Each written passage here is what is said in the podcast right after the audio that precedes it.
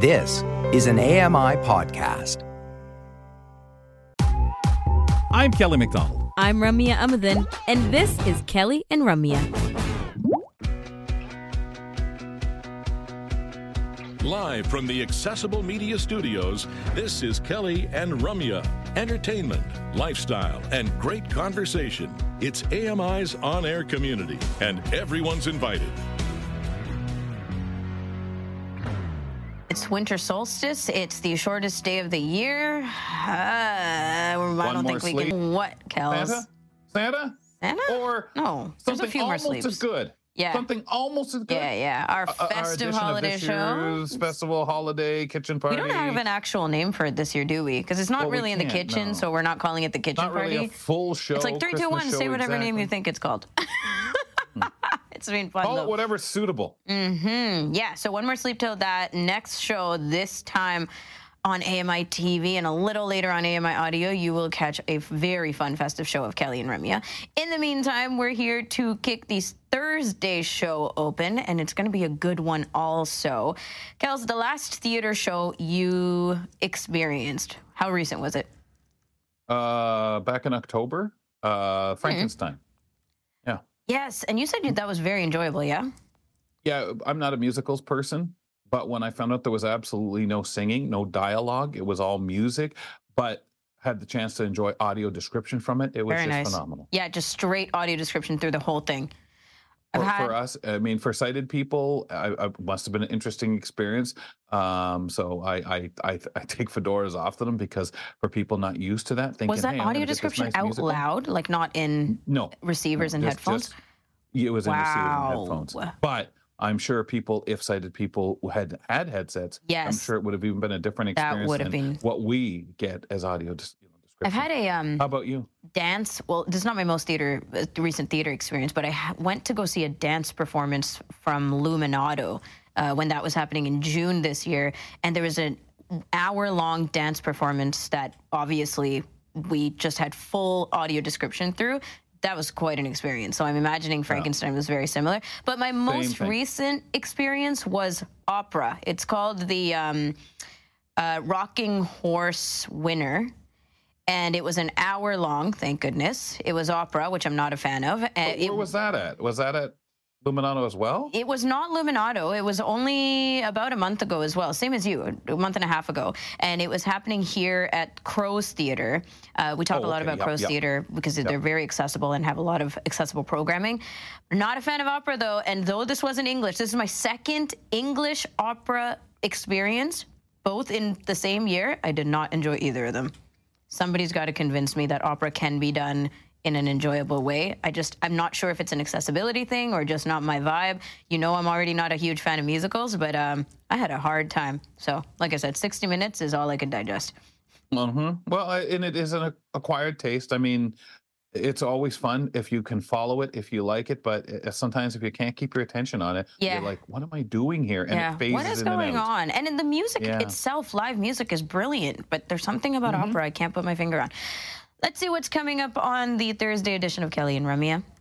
Uh, we're going to talk about a cow that wandered onto a railway in Mm. the New Jersey transit system. Mark Phoenix is going to tell us this and other stories on the buzz. You have a ticket? No. Mm. Today's the winter solstice, and we talk about the history of it with Christine Malec on our Curious Minds segment. We have a special roundtable conversation with Sam Cosentino of Sportsnet. We're going to dive into all things World Juniors and some other questions that we can all get to, sports or not. This is really interesting, okay? Oh, yeah, okay. I was trying to give my preferences here, but whatever. Um, a tiny chair made out of plywood and wheels is helping some special needs toddlers become more mobile. 19 month old Elijah Jack of New Roads, Louisiana, becomes giddy with excitement when his mom, Crystal, puts him in his mobility chair. These chairs just show him that, like, I could be uh, like other chairs. Elijah was born with no femur bone in one leg and a short femur in the other. But in the tiny chair, he can turn, stop, and steer on his own. Its simple construction is by biomedical students at Tulane University, who are partnering with the nonprofit Make Good. Noam Platt is director. For the students that I work with, I tell them this is just the beginning. Platt says medical insurance usually doesn't cover the cost of a wheelchair for a child unless there's sufficient evidence that the child can use it effectively. Platt says the mobility chairs provide that evidence. I'm Donna Warder. Kind of interesting because it feels like um, a bit of a halfway point or, you know, a, a stopgap, if you will, between having a wheelchair and not having a wheelchair, even if you know that your child needs one. Um, also, I think it's just educationally an interesting product, Kels, to work with, uh, just to have people understand what mobility is like for, for certain kids, um, where they can start, you know, kind of like physio, or at least the intentions of physio. And I know we're going to hear him happy right at the beginning of the clip. You hear happiness. You're Yep. not going to pull him through sounding unhappy or in a bad mood, but it really makes you feel that joy, that that understanding that this gives me something more or I'm I'm happy being in this but then you get kind of so frustrated when you hear well funding isn't provided for in other words we decide that the child's too young why would you ever need a chair and yet we hear the happiness in that and I know that yeah. that's not in every circumstance but I, you know I hate it because I get caught up thinking that and frustrated in that as opposed to just celebrating the moment for this child. hmm And exactly, and you don't know what that tiny little difference can make to just have access to something like this. After the break, we're going to get into part two with Michael Feir. Part two of his finds of 2023. A lot of these are tech, but not all tech. Sometimes it's just great treasures that Mike has found and he wants to share with us. So, looking forward to the items he's going to highlight after the break on Kelly and Ramya. Don't miss a minute. Kelly and Ramya will be right back.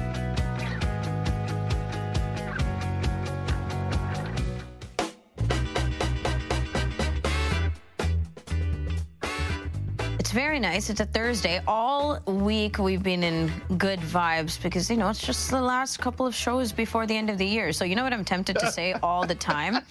I want to say uh, swing open the gateway to your weekend, but to your new year or to something. It's just Yeah. stuck in my head. I'm Oh, trying I've not to say that it. covered for tomorrow. Don't you worry about Yeah. that. However, I do wonder about the complex we just gave the audience, saying, "Well, of course you're happy to be off, finished, yeah, That's working, definitely true, done." also. Both things Forget can be true. show. We love the shows and we're excited for the breaks. Okay? Come on. But but is there? This is the thing. As I told you before, when I when I was a kid and just all fascinated with radio, this was always my favorite time. Just before Christmas, I'm not a big Christmas person, but it was the music. It was all the special, the choirs they'd bring on the radio and stuff back then, the Mhm. live remotes and stuff. That's what made me so love the broadcast build up to Christmas. To True. so, it was Yeah. always fun. Like what Mike was talking about a couple weeks ago in the CBC, you know, fundraising and the events and thinking, wow, wouldn't that be great to go down there for the sounds? I know. People get very excited. We want these spirits to continue on. So I love hearing people like you say, I'm not a big Christmas person, but thank God for the but. Let's talk audio entertainment and tech with Mike Feir.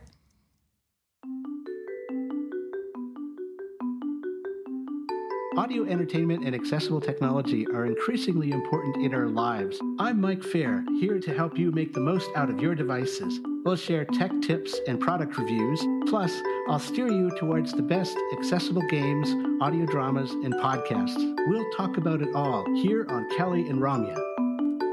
Mike, last week you introduced us to some physical things which impressed you this year. And for the last segment of 2023, you're going to tell us about some old and new digital treasures that you uh, discovered or experienced that you want to share with us. So we ran out of time before we got to the Q clip. Is that what it is? What is this?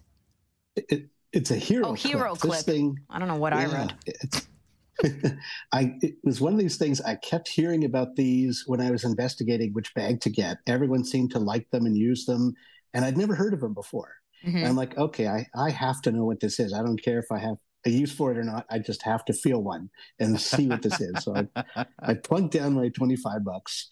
I got a medium hero clip. These things combine a carabiner and a hook eh, on eh, eh, they're each at each end of a bar, except they can the, the bar is square and, and the hook you can fold the hook and the carabiner along the bar and they can turn. Both both ends can sort of turn. So not only can they kind of pivot, but they can rotate. So wow. it can sort of collapse into a very small D-shaped kind of thing, and that is a, a HeroClip. And I, I, just was like, wow, okay, that uh, that scratches that itch. I now know what that is. Right? It would have bugged me had I not uh, gotten one and wow. found out. you know. So you say uh, twenty five dollars though, Mike. Um, what have you used them for? Yeah, there are different sizes of these. Uh, mine uh, is a medium one; it can hold about sixty pounds. Uh, I don't, I don't oh, wow. anywhere near that. Uh, my bag is maybe thirty at most, at very most. Um, but uh, you know, it, it, will hang. You can hang it up on uh, on this hook. I have a, the carabiner end around my handle of my bag, and I can actually use the carabiner part portion, the curvature of that, to store the strap of my bag in. Rather than detach it, I can shove it, sort of fold it, shove it in that carabiner clip, keep it out of everyone's mm. way. So that's kind of nice. And then if you had to, you can use the hook to hang your your pack on, say, a washroom stall mm. door if you want to keep it off a messy floor, something like that. Uh, in a camping site, uh, you could hang it up. Uh, so these things, you know, make pretty good little stocking stuffers, I would say. You know, you yeah, could even hang yeah. stockings from them if you had to. Uh, so just a, a, really neat little gadget that I had never heard of, and uh, yeah. decided to take the plunge on this year. Well, Mike, you know, I run into problems like that with these darn fedoras. Where am I going to hang? I don't want to leave this on some floor or on no. some chair where I'll forget and sit on it. This is the, but yeah. when you were talking about it, it's like, what uses what I, the bag number one the the hat number two even the darn cane you know you don't want to necessarily leave it yep. somewhere it's leaning and suddenly yeah. it's hitting the floor. Great. Yeah absolutely. Yep there are uses for these things. Exactly. Uh, shall we go to digital world? Tell us who won the AppleVis Golden Apple Awards yeah we've got a couple of winners. So best app pretty much had to be Be My Eyes. They added Be My AI, which let you use artificial intelligence mm-hmm. and actually query it about the pictures you took. I would be would have been amazed if anything else won this year. That just has been so valuable to so many people uh, at, at, no cost to them. Uh, it's it's pretty amazing. So that was that was amazing to see that. For best game, things got a little more uh, dicey. We have a tie. We have Xanagrams, a mm. brand new developer, blind gentleman, decided to get into making games. This was his first kick at the can, and it was apparently good and popular enough to win an award. So that's pretty amazing. And it actually tied with Timecrest. This is a more oh. established adventure game. And uh, basically, it puts you uh, in the contact with a wizard whose world is ending, and you basically are communicating through your phone to this wizard and have to wait for things to happen as he goes off and does, you know, what what uh, you you sort of tell him that maybe he should, and uh, it, you don't have kind of full control, but you have enough that you're really invested in the story. So it uh, it got a, a lot of additions this year, so people are pretty pleased with it still. That's interesting, isn't it? Because you can almost play that one just in time, in real time, and wait to see what happens. Well, I guess you are playing it exactly, time, but it's just that kind of yeah. fun thing to keep people engaged enough. Um, Mike, there was another one that you came across. This other one called Conjuring. What's that? This is interesting. It's the very first rogue-like deck building game, or one of the first, that's ever been made accessible with the Apple Unity plugin. This is a plugin that Apple created to make it possible to make Unity apps. Unity is a very popular uh, development system that app developers use, but it, it wasn't very accessible traditionally. So Apple has put some effort into changing that. And this is one of the results. It's basically a game where you're in a forest. You have to go through five floors of the forest, and you are battling against monsters uh, with cards. You have a hand of cards. You start with five. You can draw cards from your deck. You can find new things, weapons, creatures, all these things that the cards represent and you can then do battle against these opponents who can attack you and rob you of your health and your coins. Uh, there are gems to collect. There are characters to unlock. Uh, it's there are over 250 cards. You're never going to play the same thing twice. Uh, it's it's a really addictive experience. It sounds like more it. than I would have thought. Yeah, it's, it's a lot of fun. Here. It's about give me my coins, but leave take my health. Yeah, it, it's and you just pay the one time three ninety nine, and you you get a, a, wonderful game that's just good for hours and hours of play. Nice. Uh, how many levels do you know? Well, this is the thing. I I've gone. I've survived through three forests, uh, Oh, just about. That doesn't sound like Uh, I got killed by the boss of, of the, the third forest. Um, each, if you survive, you get to keep your cards and go on to the next thing. Okay. But if I, I don't know whether it goes on indefinitely until you just get defeated, or whether there's an end. I have yet to discover that. Yeah. All right. Good luck. Catch up in 2024 Yeah, about that. Uh, what's in need it, the yeah. What's in the 2023 Good Cheer bundle from Story Bundle? Yeah, this is this is one of my favorite things. When these people launch a bundle, Story Bundle is a great little system where you can go, you can buy a bundle of books that are thematically connected that hits the bundle, and uh, they have a basic bundle, which is the first. Uh, in this case, it's the first four books, and uh, if you pay over five dollars, you get these. Uh, and this is in U.S. pricing. Um, you get these uh, books uh, that are collections of Christmas short stories, basically, and from a bunch of different authors. Hmm. Kristine Kathryn Rusch uh, creates the bundle, and uh, there's a charity. Uh, the bundle you give to uh, uh, Tiny Tots uh, uh, for for Toys for Tots. That's the charity, uh, which is a U.S. charity. So uh, they help kids get uh, you know needy kids get things for Christmas. Uh, so they don't feel quite so left out. Um, so it's the authors. You you get these books, and they're it's DRM free. So you can basically uh, just download it onto. I use Voice Dream Reader. You can use the Books app if you download it. They're in EPUB. Um, you can also get them. Sometimes they're in other formats like PDF or or Kindle, uh, but they're pretty much always in EPUB, and those work well uh, for uh, Voice Dream Reader and, and the Books app, among others. So it's very accessible and, Wow. and DRM free. They're, they're trusting you not to Wow. give them away. So that's pretty cool. Yeah. Well, and that's a nice thing. And I hope most people, and I'm sure most people do honor that kind of thing because they're so appreciative to have it. It sounds fun. Um, what Christmas related audio, what dramas do you recommend for us this year? Yeah, we've got a couple of new ones from Audible. Uh, one of them is A Christmas Eve 1914. I'm amazed this one got past me because it's been around since 2014. Basically, uh, it's it's an anniversary uh, of the 1914 Christmas of World War One, where there was a truce that happened between the German and American Right. and uh, British Allied soldiers, pretty much all across Europe. Apparently, Kind of the the one we Eve. were we hear about for the Red Baron, Y- right? That's what we that- that famously of- know it as, right?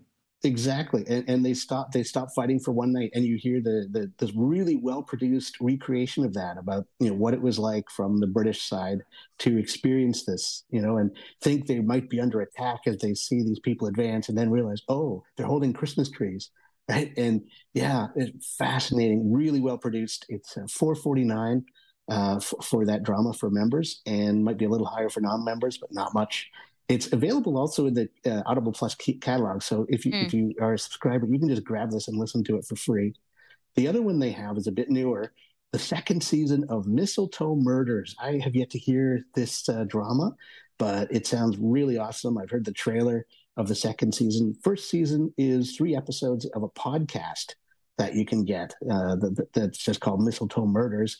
And then the second season, it's it's an audio book, so you get this three hour and forty eight minute uh, audio book of the second season, which is further adventures in this town where this lady Emily uh, is a kind of uh, has some sort of past that she wants to keep secret, and she owns a Christmas shop in this little town. And right when the holidays come around, there tend to be murders, so she has to solve Mm. the murders and keep her secrets. And uh, yeah, it sounds like it's going to be a lot of fun. Uh, Cobie Smulders is is the actor in it, and uh, the uh, writer a s- a, screen uh, Canadian screenwriter Ken uh, Kuripis. I think I probably totally butchered Kuperis, um, uh, and uh, he's a Canadian screenwriter and actor. So this sounds like it's it's going to be a lot of fun. The trailer uh, really sounded good. So uh, and, and Cobie Sp- Cobie Smulders is uh, Emily uh, the lead character, and she's the most uh, people will have heard her in when you met uh, when I met your mother. Mm. Uh, if, if you're familiar with that show, so Yep, yep. that is uh, awesome from Audible. Mike, we want to. I mean, obviously, there's not a shortage of audio dramas to get to, but ultimate recommendation from you, your all-time favorite Christmas audio drama. The ultimate one for me is Box of Delights by Big Finish. It is no holds barred, the most high budget thing I think I've ever heard. They have Derek Jacobi in it, famous actors. Uh, they have it's basically a kid's adventure, but sort of goes deep into themes of coming of age, exploration, that kind of thing, finding oneself, heroism, uh, all kinds of stuff. And this this Kay Harker is a kid heads home from school, joins up with his friends for the holidays, and gets wrapped up in this adventure, having to match wits with this gang of British uh, magicians who are trying to destroy Christmas and in order to gain this box of delights that uh, can tra- help you travel through time and do all kinds of things. So it's it's a really heartwarming, neat adventure. Uh, and even if you if you're not a believer in Christmas, I, I think you'd be hard pressed not to enjoy it. It's about 5 mm. hours of audio, and then you get another hour of bonus content. Really, really massive, no holds barred wonderful audio drama. It's ex- it's you know, more expensive. It is Big Finish here, so yeah. Uh, we're looking at sixty seven dollars for the box set. Uh, but this is something I've listened to pretty much almost every year since I've gotten it. It's it's just it's amazing. It's a wonderful piece. I of like the title. Drama. It's kind of like yeah. because it's that kind of title like box delay uh, that you know with Christmas and everything like that. And like yeah. you say, w- whether you believe into yeah. Christmas, it's all wonderful. Mm. You did do an in depth review of this uh, at some point on yes. the show. Yeah, I did. I did uh, back on uh, yeah when we were still Kelly and the Company. Yes, yeah. I, I, reviewed that when it came out, and and yeah, that was absolute wonderful way to uh, wonderful thing to have right before Christmas. Something like that.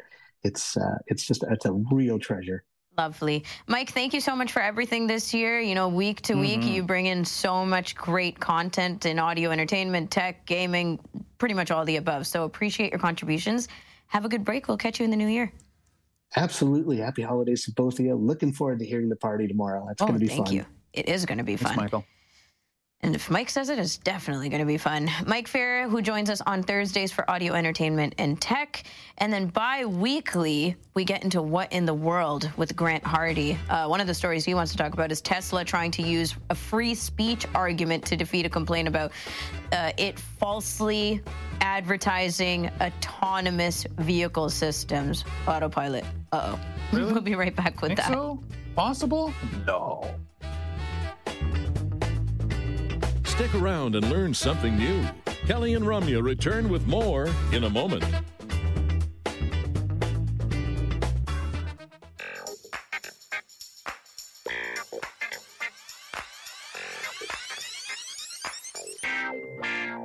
It's Kelly and Ramya. Thanks for joining us. Kelly McDonald, Ramya Amuthan holding down the fort here. Now, Kels, remind me again. Okay, you think that gotcha. police fleeces. I knew it. I mean, yeah, but I need the clarification. So you think they're okay. closest to hoodies compared so, to what here, a jacket? Well, no, I think fleeces are fleeces, and a hoodie is a fleece with a hood on it. But but they're not exactly the they, same. Some do they pullovers, have right? Hood? Yeah, exactly. No, but they still. I said close to. They're not a hoodie. But a hoodie a hood, is a hoodie because but a it winter has a hood coat with a hood isn't yeah. a hoodie either. No. Right? A That's hoodie fair. is a hoodie. We know, but is it just like closer. all? I mean, obviously, fleece is the material. Uh, yeah, but they're not sweaters either. But they could be Aren't made of the same though? material, and a hoodie could be made of the same material. I feel is. like a hoodie is a type of sweater, isn't it? Well, but they're all made of the same material. I don't consider a hoodie a sweater, but I would I say a fleece may be closer to to a sweater More than, poles. than a hoodie is. More polls for the But- control room staff. Is a hoodie a Never sweater? mind your poll nonsense. I love it's it. all opinion. No. In all fairness, to hear more than an individual thing. Mm. Right. All right, we'll see. I'll But keep a- you posted on the poll. A hood, a hood Is what just makes hood. a hoodie.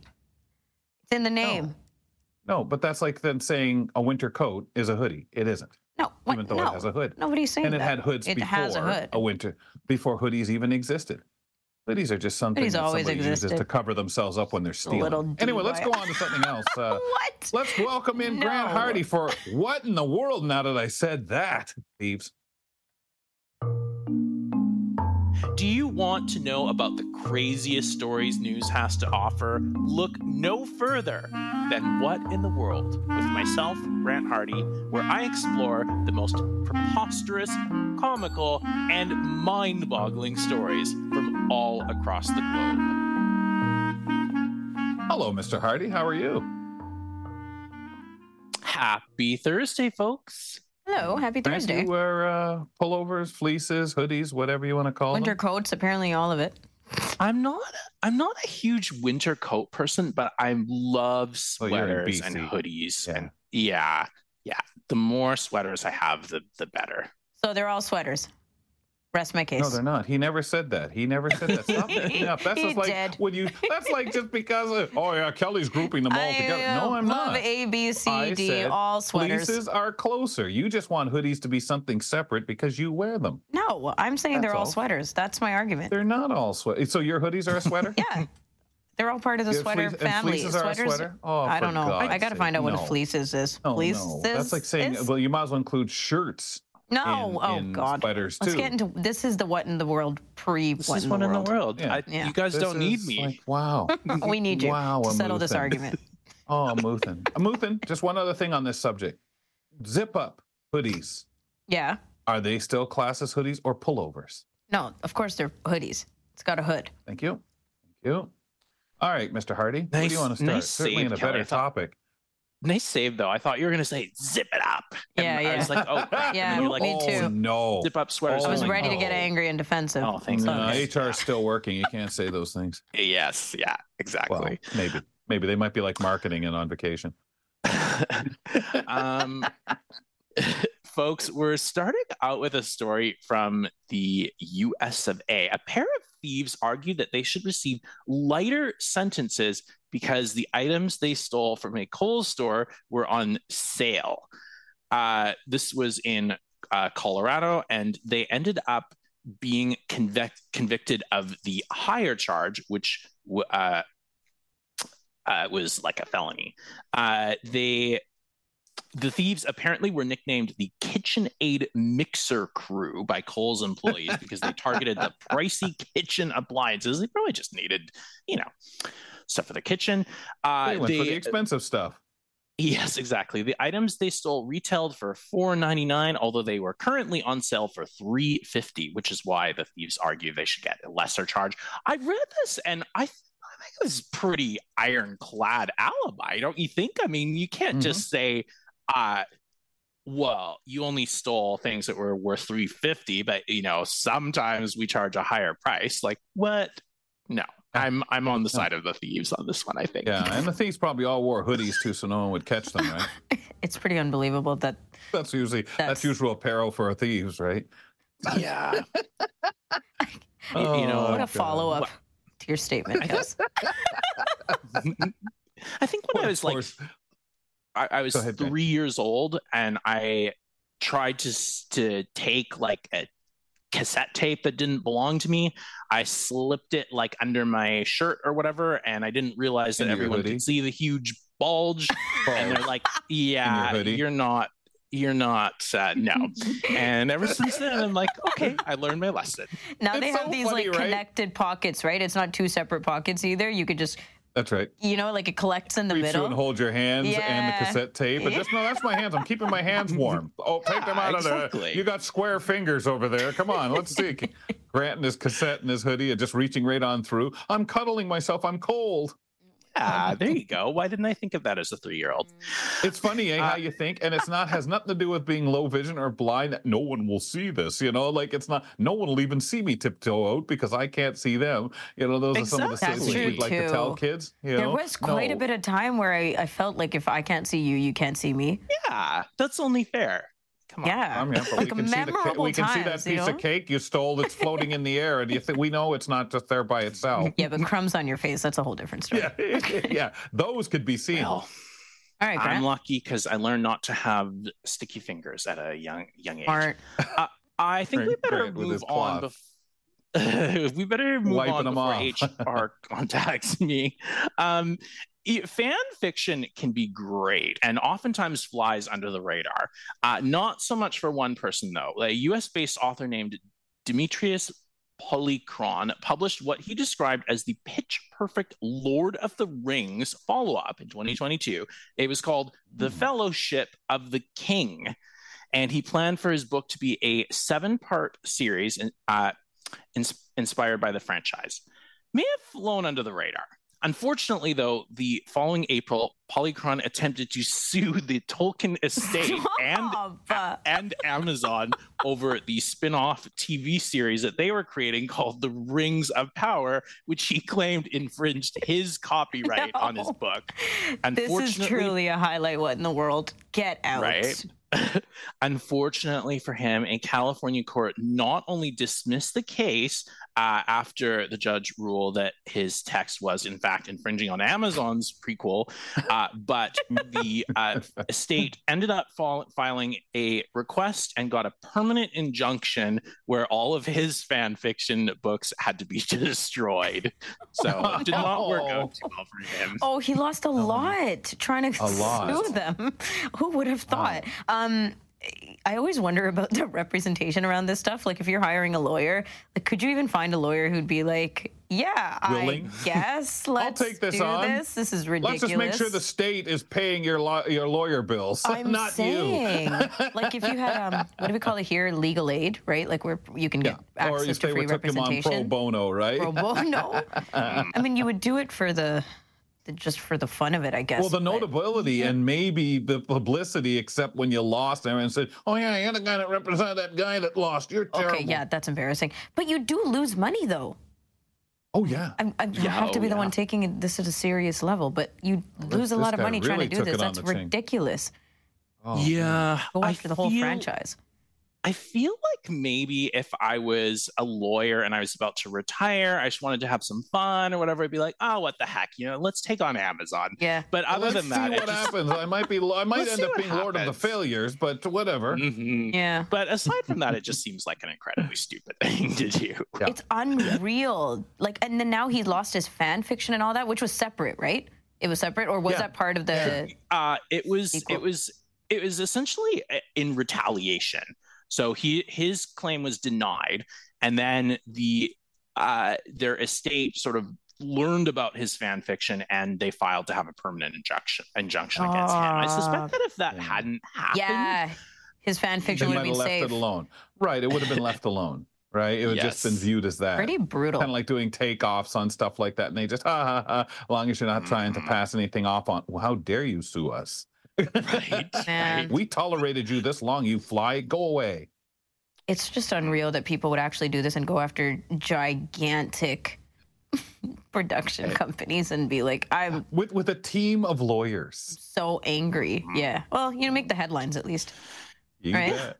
Don't know how to call it Okay, sir. bravery or stupidity. Uh, all right. Um, uh, we have talked about Tesla so often. I was trying to figure out if we've talked about this before, uh, but Tesla has, I guess, been basically falsely advertising their autopilot abilities. They've said, you know, you can just get go outside, get in the car, it'll take you anywhere. But in fact, that's not really true in the sense that you are supposed to supervise it. But now they're trying to use a couple of interesting arguments to try and uh, get out of false advertising charges. The first argument Hmm. they're using is the free speech argument uh, and the First Amendment of the US Constitution. So they're essentially saying they should be uh, allowed to falsely advertise because otherwise it violates their free speech. The other um, argument that they're using is uh, essentially that uh, we took too long to bring the charges. So I thought that was kind of interesting. They're essentially arguing that with freedom of speech, they should be allowed to say whatever they want. and, you know, if you're going to bring charges against us, you better bring them quickly. Uh, the U- U.S. Is National there an Highway. expiration on time? Like, better bring them quickly for charges? I don't understand how that could even be a Yeah, I thing. don't know. Mm. Well, you've allowed it to go on this long. So, but we have with the world being flat too. We've allowed that to go on so long. It must be true. But Grant, I'm a little confused because I'll be honest. I have never heard uh, uh, the claim like that. My claim, the claims I've heard is this is what they're developing to be the you know to make a, a, a driverless vehicle. In the meanwhile, they have features that allow less navigation and responsibility Yeah. uh, to a driver. I've not heard So- this. Get in this car and you it'll drive you home. You know, I've So the- I, I This- find it I have hard. the I have the exact quote here. Hang on a second. Uh, so, in the company's website in 2021, 2022, uh, one such marketing statement, they said the system is designed to be able to conduct short and long distance trips with no action required by Oh, the person in the driver's seat. God. So, I Oh. think that the argument essentially is like having to supervise it is an action. Like you do Wow. you do need to be awake and paying attention. It's like a, little short a- trip from the beginning of your driveway to the garage door or through it maybe like Mm-hmm. like i can't even imagine how you would i mean down the road yeah I, oh, okay sorry that's the wrong term to use in the years to come as opposed to down the road but uh, again we also have to deal with the fact that there are so many cases of people who have climbed in the back seat and you don't know if they've read this or if they just oh, honestly get the vehicle yeah yeah yeah yeah here's my money give me the car give me the car yeah but sir you do realize Oh, give me yeah, the car give me you the car read that and your Yeah. instinct, your first reaction without the fine print or whatever clarifications knowledge is that nobody needs to sit in the driver's seat. Duh. Yeah, yeah, and then that's the problem in our society where you have to protect us from ourselves because generally most people know that technology just. But now they're doesn't trying to get away with that kind of copy. I, I'm I'm a big believer that advertising. I know this isn't the world we live in, but I'm a believer that advertising should be on completely honest, and you should Honest. be able to believe o- every obviously. you read in an ad. Yeah, and certainly not misleading or false, Grant. That's for sure. Uh, but you're running. it's wild. You're running our quiz tomorrow. As we uh, start forward hour two of tomorrow's show, Mr. Hardy, looking forward to all your Christmas for, you know, fun and and contestants in Well, uh, the quiz. I don't know if I believe that because you got out of our quiz again. Yeah, I know. I don't yeah, know why he's the one bringing it up when he's the one who's uh, ditched. oh, I'm just promoting it. That's part of my Uh-huh. job. I won't be listening. kidding. But anyway, We could have made it uh, part of his job to show up to the quiz. I'll be into my uh, spiked eggnog or whatever you think, right? Yeah, sure. Just, just have fun with that. Uh, Grant, thanks a lot, pal. Cheers. Thank you. Uh, what in the world led today by Grant Hardy, of course, as he comes to us every two weeks on the program with it. I guess we're going to keep up with the theme of what in the world, uh, because there's a cow that wandered onto a railway and disrupted a transit system or the transit system in New Jersey. We're going to find out more about that with Mark Phoenix on The Buzz. We'll be right back. Keep it here for more of Kelly and Ramya on AMI TV.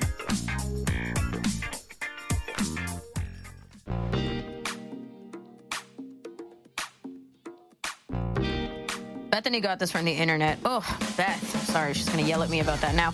Um, the hoodies and sweaters are completely different outfit options. The significant difference between these two is that a sweater is knitted, whereas a hoodie comes with a hood, and the material used in it is mostly cotton. Mm-hmm. So, are cardigans types of sweaters, even the new ones think- without zips? I think they're closer to sweaters, I think. Yes, but I always That found a hoodie was part of the sure of. sweater category. Now I need to know. Hmm. Okay. I need to know more. Yeah, thanks, Beth. Appreciate that. That's interesting. They're all But it's- sweaters. See, uh, I it's it's a come up- family. I think of sweaters as a family, and all of these other very specific. So is that the way t-shirts are like? T-shirts are part of the shirt family, meaning long sleeve. They're all everything? tops. No, no, of course But not. no, no, but there but I are short think sleeve that. dress Like, I agree shirts, there. long sleeve dress shirts. But I also agree with what Beth said there: the polos. hoodies and the material. I th- that is Yeah, a good yeah, point yeah. The too, material because that's is what I sig- find. Because I have hoodies, but the material is, Is like what signifies cottony, the spec, the, the specific kind of sweater. totally different, right? Mm. Just gonna have Mhm. to put hyphens between hoodie dash no, sweater. no! Stop! Stop trying to put everything in the same family. It is not. It is. It's a family. My fleeces and sweaters. Okay, I'll say I'll agree. They're maybe closer than I thought hoodies and fleeces might be. Good. We're all There you coming to. We're, Oh, we're compromising. I'm We're glad getting to the understanding. I'm glad you're understanding We're, how we're wrong in you such were. festive It's moods. really good. No, let's We move on. It's Kelly and Ramya. Let's bring on Mark Careful the Phoenix coal in your stocking. for the buzz Wednesdays, Thursdays, Friday. Usually it would be Bill joining us. Mark's been filling in for a bit. Mark Phoenix, what do you have in store other than joining Oh. in this hoodie sweater argument? No, no, he's not going to get into that. Are you? Yeah, I, I don't have the time. I wish I Oh, could with my long sleeve shirt, but uh, we got to get cracking here. Uh, we're uh, we're starting this trip on the rails in Poland. This is a story from 404 Media, and this is one I wanted to get to yesterday. This is a wild story, uh, where a hacker group called Dragon Sector helped a regional rail company in southwest Poland unbrick a train that had been artificially rendered inoperable by the train's manufacturer after an independent maintenance company worked on it. The train's manufacturer is now threatening to sue the hackers who were hired by the repair company to fix it. They're also uh, trying to sue the uh, railway to immediately pull the trains from service because they've been hacked, quote unquote, and thus might be unsafe. Uh, in this case, the manufacturer, Newag, manufactured a family of trains, which the Lower Silesian Re- Railway purchased about 11 of. Uh, they hired an independent repair, uh, rail repair company to do mandatory maintenance. And for whatever reason, the trains just wouldn't restart. Uh, in they uh, eventually four trains were affected by this. Uh, it was actually starting to get noticed in that you know these trains were out of service, they couldn't run, people couldn't get anywhere. The repair co- the repair company, uh, in desperation, searched for Polish hackers and came up with this group called Dragon Sector. They looked at one of the trains and discovered that not only was there a system in there to cause the trains to not start up if they detected, you know, parts that have a certain serial number, something called parts pairing. It's something you find in high-end uh, John Deere tractors now. Um, a lot of, you know, computer components are starting to have this issue where you put in a third-party part, it won't start up. Right. Well, They're this company it. yeah, well, this company decided to do this to trains. Uh, not only that, in two of the trains, they found GPS trackers with coordinates for the workshops of competing repair companies. Now, the company denies all of this, even though the hackers released voluminous documentation and videos about what they found inside the trains, as well as video of them managing to get one of the trains restarted. They figured out a secret code that you could enter at the control panel to boot the train back up. So they managed to get these trains back on the rails. They're, as far as I know, they're back in service. And the manufacturer, now, now with a lot of egg on their face, uh, would like to wipe the entire thing from existence, suing everyone involved to try to deny that they put anything to uh, brick the trains, as the term goes. That is, turn it into a useless brick that just sits there. Um, that they put anything in there to detect man, uh, um, independent workshops. Uh, it's apparently all defamation. They're suing everyone involved, and I'm sure this is going to look real I good for it. any other uh, train for any other um uh, company that wants to purchase trains in the near future. This, I'm sure, it's a really good selling. You know, It's like a government hiring mercenaries to go out and get rid of someone. It's like jailbreak, hiring these, It these really hackers is. to jailbreak iPhone, like iPhones. You know, Apple saying, "Look, we're having trouble with the iPhone. Go in there and break into these. Tell us what's going on, what we've done to make this problem." You know, it's it's Mhm. really bizarre, but um. Yeah, I guess you would want all the stuff off of there. I just love this poor practice of, hey, how come the GPS says this is incredible? And you know, Mark, it's so funny because it's like, see, hackers are sitting there. See, it's not like we don't always do bad. like, wow. And that's what we turn to hackers to solve the problem. And we've heard this before. absolutely. And I mean, it, it- Wow. this business of things like parts pairing and making it difficult to repair, you know, important mach- uh, Mhm. infrastructural machinery. I mentioned the John Deere tractors. That company has been blasted for um, trying to keep people from fixing their own tractors to the point where people have gone and jailbroken their tractors. Oh my. Yeah, well, and again, we talked about when Apple, when you had to, you know, the proprietary of the of the parts and stuff, and them opening the door for people to be able to do some stuff if they had the means to be able to do it with parts. Um, we've talked about that, but when you see a company saying, "Well, no, we don't want you to because we want you to come to us," I that was my first original question to you: Why are you using this other third party um, repair service? Aren't these things still warranted or what? But I don't know that. I don't know how old the trains were at the time of. I know they're obviously not 50, 50 years old or 40 years old or anything like that. But it's an interesting. Why would you go that route? Why wouldn't you be calling out the warranty?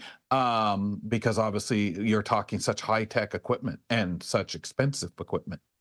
Absolutely. And I mean, this is apparently the independent repair company. They've repaired many trains before. Um, and it's not something you would expect to encounter.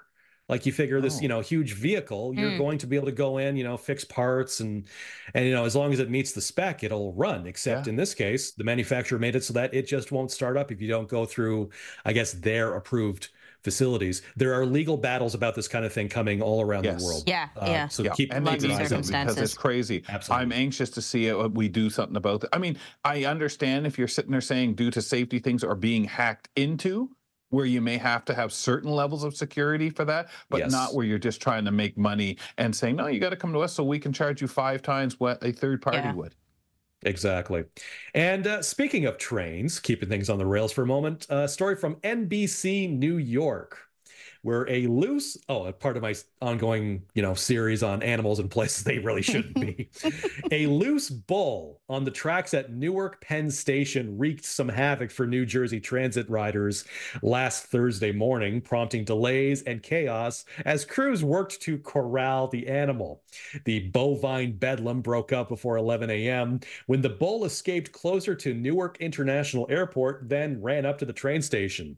It wasn't immediately clear how the bull seen running along one of the tracks got loose, but video showed it running up and down tracks at the station as stunned onlookers watched with, you know, some bewilderment. After its jaunt through Penn Station, the bull went back down toward the airport. Police caught up with it behind a building uh, down the tracks oh. from the station. Uh, apparently, they were able to corral the bull inside a fenced lot a local animal sanctuary uh, came to retrieve and take care of the young bull. No injuries were reported. Wow. No one. Can got, you imagine I that guess no one person got has gored. had a few? That's right. Wow, maybe bored, but not gored. uh, Can you imagine somebody who's had a few drinks heading home and seeing that run through Penn Station? Oh my I'm gosh. Really, man, I've really had too much. a lot of hallucinating.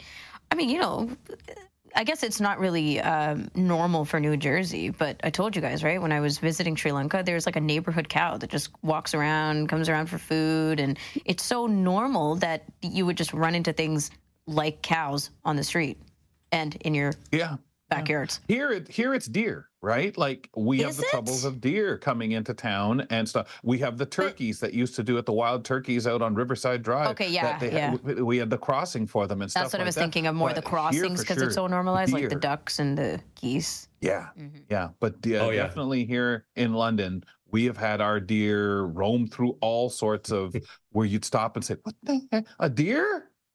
Yeah, it's crazy. Yeah. I think I've mentioned before we've seen uh, moose crossing roads not too far Mhm. from where we live. There are actually uh, warning billboards along the Trans Canada Yes. Highway, uh, informing you to you know stay aware, especially at night, for moose crossing the highway. Because if it's your vehicle versus a two-ton moose, Oh you're both goodness. going to lose. You're out. It's not Yeah, going and, to go. and I remember that Mark 15 years ago at least. It was about that, I think. They had a huge problem with moose out in Newfoundland. Like just yeah, there was just so many car moose incidents. It, it was just it was a hazard to go out go out of town and even in town. absolutely.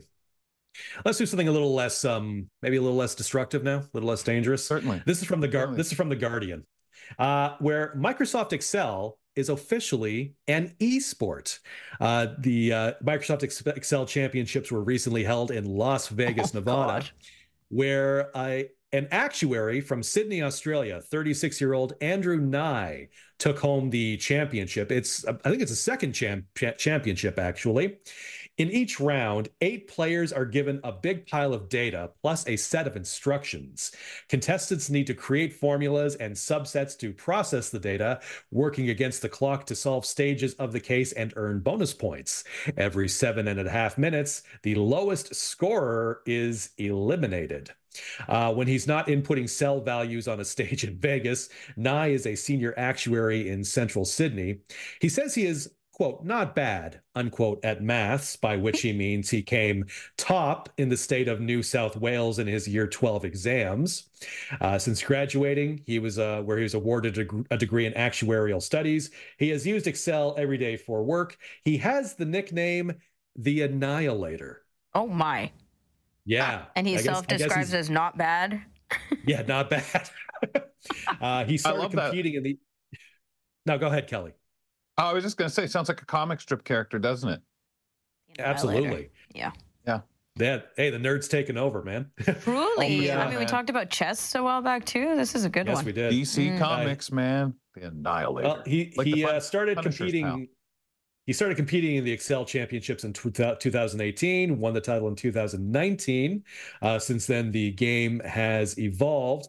Microsoft uh, on its Instagram posted, "You didn't just succeed; you excelled." Okay. Rim shot. All right. Da, da, That's da. the cell. Microsoft That's with the, the dad cell right there. jokes. I Notice just- I, said Dun, that. dun. That's the cell. Yeah, yeah. That was good Yes. also. Good job, Kelly. Um, the the thing is, they should stop calling it games, though. I think competition is okay, but game mm, sounds like false I mean, advertising yeah, to me. yeah, I kind of think so But too. I think uh, Life is a game, is it not? Uh, the game of life, Yeah, pal. maybe. There we go. They do say that too. Yeah. Mm. That's right. particularly, yeah. Mark, thank you. You'll be Hey, back tomorrow. you're welcome. Yes, one more time. Glad to be here. One here. More time. Looking forward to it. Mark Phoenix Yes. joining us on the buzz. Friday is the last buzz of the year. And uh, also, we have a second hour of the show. What's coming up in that second hour? We have a special edition of the Weekly Roundtable with Sam Righto. See you then. Cosentino. And Sam is from Sportsnet. We're going to jump into World Juniors and some other sports. Also, we have a conversation about the history of winter solstice with Christine Malec on Curious Minds. But up next, we're cooking with Mary Mammoliti, and she's going to tell us about quick and easy meals to make during the break between Christmas and New Year's. Be right back. Keep it here for more of Kelly and Ramya on AMI TV.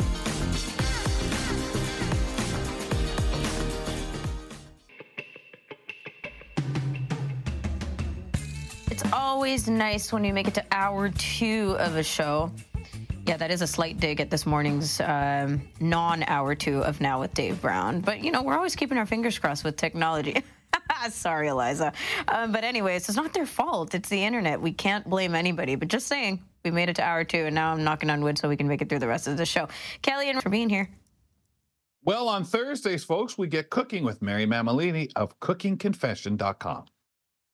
Here with a handful of goodies from my kitchen, including food trends, cooking tips, and of course, and New Year's. And we're going to talk about this a little bit later on on the roundtable too, related to sports. But right now, what's in our head is, you know, life seems to slow down. We all take that collective ah, deep breath of time and relax, and everything's just kind of ah. Mary's here to talk about and share with us everything you need to know about this week of rest and recharge, including, Mary, how to spend it. Now, this is awesome. Oh, absolutely. I mean, this is that magical time of year when everything just eases into like a slow pace, giving us the perfect excuse to embrace some well-deserved downtime, if I do say so myself. Right? Like it's Oh. it's a chance for many of us to kick back, do absolutely nothing. And like you said, recharge. We're recharging our batteries before we dive into another year.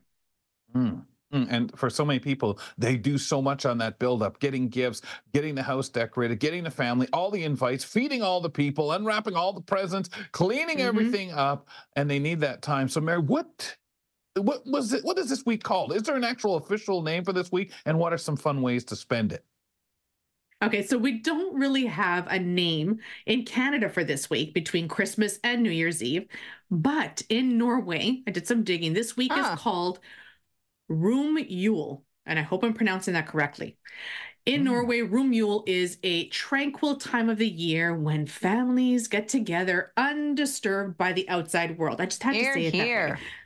right? Wow. By tradition, it's the season for baking, building gingerbread houses, only to be smashed and eaten by New Year's Day. Right? Oh So- wow! By New Year's Day, By an New Year's to Day. overindulge. Wow! That's why you don't let the other the world in Exactly. because you got to finish your own gingerbread houses. It's way too I- I like distracting. the beginning no, of it. No sharesies. I- no sharesies That's right. here. And, and I like the beginning of the name, room. Like inside Room. indicates inside. I don't know if it's That's spelled it. the same though. Yeah, I don't know either. Yeah. Absolutely. But we can imagine. It's actually spelled. R O M J U L. Ah, room mule. Oh, wow. Okay. Close enough. Whoa. Room Yeah. Yule. Yeah, yeah. But I've also heard of this week being called Twixmas, which originates from After the the Old candy? English word. Oh. I was thinking Like, of saying well, two close enough. Oh, yep. it's actually from the Old English word betwixt, right? It just it simply means between. So it's that week Oh, between okay. the two. Um, me personally, I call it the week to get cozy on the couch with a hot chocolate blanket, catch up on those Christmas TV specials that you missed, or even binge watch some of my favorite shows. I mean, a few eat that I've Twix been binge watching, and Twix bars. Yes, definitely throw in a Obviously. Twix bar, one or two. Yep. Or even get that family packs of tw- a Twix bar. Yeah, And no toss into your hot here. chocolate, For yourself. into That's whatever. right. You like That's that it. for yourself from Yeah. the family pack? Yeah. Oh, of course. Yeah. Of course, use it as a stir spoon if you're stirring your coffee or your hot chocolate or something. Okay. We're gonna be so sick in the new year. Um, Well, you'll be happy. You got all those vacation days. You can start right, right at the first. mm, don't go here. Don't. We're trying to be peaceful and tranquil. But while you're eating those Twix, enjoy maybe some programming, right? Maybe catch up on AMI TV programming or AMI Plus, like Dish with Mary. Uh, Shameless uh, plug there. Uh, I was just going to say, you know, there's that Shameless dish with Mary, right? The kitchen confession Or- pod. Mhm. Yeah, something. Or some of the ones that i've been watching on disney plus i think are uh, on only murders in the building. Frasier frasier i loved it when it was on air uh, in the past and i love the reboot. They have it on paramount plus based on a true story on w network. Are there any that either of you are catching up on Oh, or would like to Uh, I'm in the middle of Brooklyn Nine Nine, which I've mentioned a bunch on the show already. Uh, it's my technically my second time watching it, but first time I was mindlessly watching it. Uh, so this is going to be my holiday because every year you remember, right? Like what that holiday Mhm. represented, what show you were watching, if you were watching shows. And for me, Yep. it's going to be definitely a Brooklyn Nine Nine end of 2023. So good. Mm. I always look for replacements to things like my 70s, 80s stuff. Just finished uh, kind of slowly going through Starsky and Hutch. So now I always look for something else like Kojak or something like that. I, I started, oh, oh, I never was a fan before, but I might start watching a few of those. Mm. Um, I'm still slow about the culture of binging. I might, binging to me is, oh, last week, one day I watched two episodes of something. oh, you're binging it? Okay, wow. Yeah. And then three weeks later, I watched another three. Mm. You know, it's that's kind of the way I do it, Mary. But I I am sort of thinking, hey, this is kind of fun to be able to have stuff like that. But I totally understand that week between because I'll be honest, did stuff like that when I was a kid. It was all about how much of one thing you could sit back and do without anyone saying, We gotta go to school. Shut up. Yeah, no. Oh God, just I would pull all nighters every day of the break and then just be toasted on the last. there, day. there. If I were a gamer, I'd be lost. Oh so bad. man. Uh, but you know, it's really not about the shows or the staying up all night or the video gaming, Mary. It's about what we're eating. So, what's our go-to meal for minimum effort but maximum flavor during what did we call it? Twixmas. Twixmas. Mm-hmm. So for me, this is the time cook up something comforting. I mean, I know we always indulge in the, the winter, do the comforting meals, but honestly, this is the perfect week. So it's a great time. Use up those leftovers during this week. One one idea is make your favorite creamy or cheesy sauce. Add some leftover turkey, some rotini pasta, or any type of pasta, even if it's elbow, anything that has like little crevices or little, you know, turns and twists that the sauce will kind of stick to leftover vegetables, put that in a pan, bake it up with some extra cheese on top. Oh my gosh, so good. Oh, so yeah. good. Another one, elevate your eggs. So if you have eggs, tuck shredded roast. If you have leftover roast or veggies, tuck that into an omelet. Make some quiches, frittatas. They're always good. Eggs are a lot of fun because you can mix so many things with it. Um, even if you have leftover dinner rolls. So this one here, one of my favorites, you cut them in half, minimal effort, Mhm. open faced on a baking sheet, layer some chicken, some bacon, some avocado, Yes. some lettuce, tomatoes, put some cheese on top of that because of course we can never have enough cheese. Enough cheese. And then under the broiler, guys, under the broiler for a minute Oh, or so, not even. That You is just want all that to melt down. Oh, it's a beautiful melt. It's like a great little melt you're making there. Yeah. Yeah, Put some roast yeah. beast on it. Oh, Oh my gosh, it's like a, a half a slider slash Smoked half meat? a um, Oh. bruschetta. Oh, so smoked good. meat. Yeah. So good. Mhm. Deluxe Club, we'll call it. Mm. Yep. So Oh. I like that. It, it's so wonderful and so easy. But it's sort of the other things that you said. One would maybe argue that, well, it takes a little bit more time. But what do you got between Christmas and New Year? Time, a time to have that thing spoil yourself. Um, Mary, how about treating yourself to that day of relaxation and digital detox? What do you suggest? And Mary, I've got to believe there'll be food involved. There is always food involved whenever it's with me. We uh, somehow food makes it into everything. Um, so what I suggest, pour yourself a homemade chai tea. And the reason why I suggest that is because the warm spices of this tea, they're soothing, relaxing, and it pairs beautifully with whatever cookies you have left over from the holidays. Honestly, just spend an entire day offline. Schedule a day without screens. That even includes avoiding email, social media, You don't want any of that happening.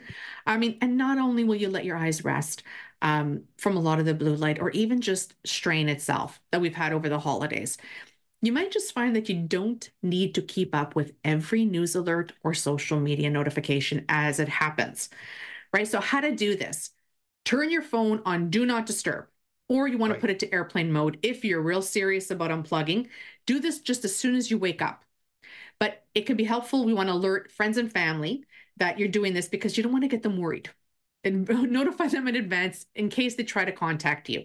But if for some reason there are people in your life that they might need to get a hold of you in case of an emergency, you can always program their numbers to bypass that do not disturb mode on your phone. And that should do it. Yep. I like this. Unplug from everything. Yep. Yeah, you can bypass the people who absolutely need to get a hold of you, but I like this in general because it, it means we're being serious about the relaxation around the break. Uh, Yeah. What about And you don't stress. And you don't stress about You're it. not 'cause you know supposed to. That if somebody needs to get to you, they will. what? But even hearing those notifications, you're hearing that dinging all the time. Oh yeah, no, it's like the phone addiction thing, right? I mean, who knows how many of us will actually be de-stressed by this exercise because we might think, "Oh God, unplugging is not working out." Um, but what about people who can't sit still for too long and need to keep busy? Mary, any ideas for us? I mean, them. Absolutely. I've got three ways. I was just going to say, I was going to say, I don't think that includes any of us. I think it's those other poor people out there bouncing around. I'm about to unplug today. Okay, yeah, go on. Yeah, I'm horrible at unplugging. Um, but I can definitely give you three ways to use this time to keep you busy, but not overwhelm you. So try something new or revisit that hobby that you picked up maybe with mid midway through the year, didn't continue it for whatever reason. You know, maybe try that sourdough starter that you've been putting off. Not that I'm talking about myself, but that's a great way to describe it right now for me. Um, or a knitting kit that's maybe hanging around somewhere around your home, crochet, something.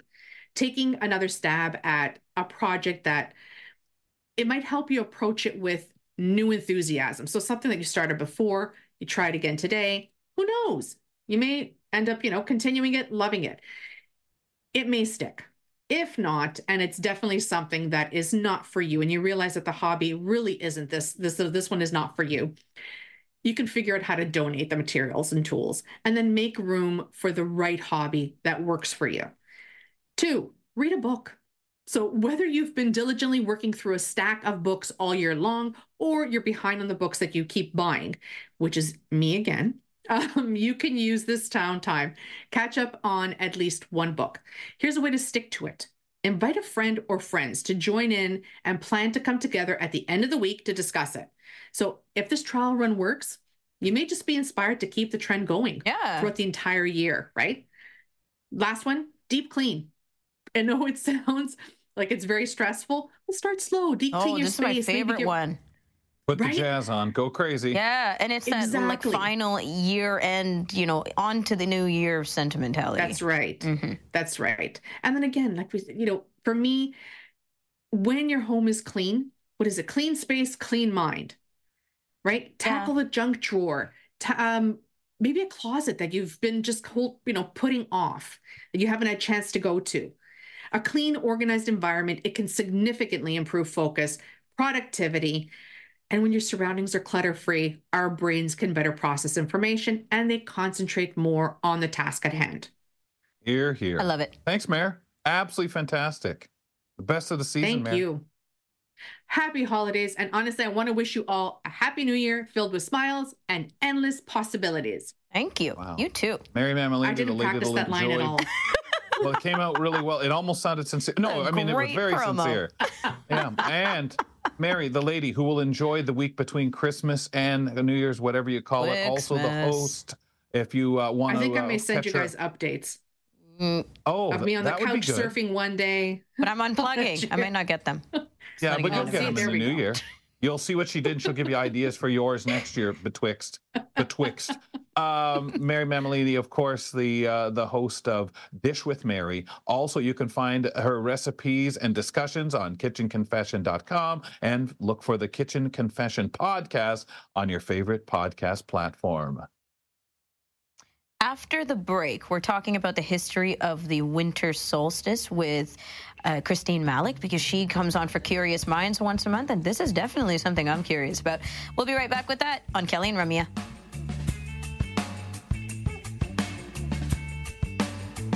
Don't go away. There's more great conversation with Kelly and Ramya right around the corner.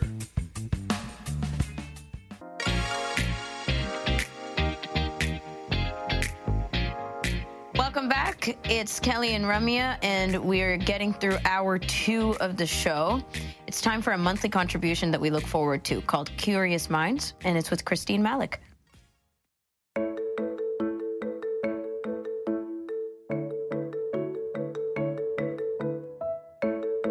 I'm Christine Malec, and this is Curious Minds, our dive into arts, culture, and science from a blindness perspective.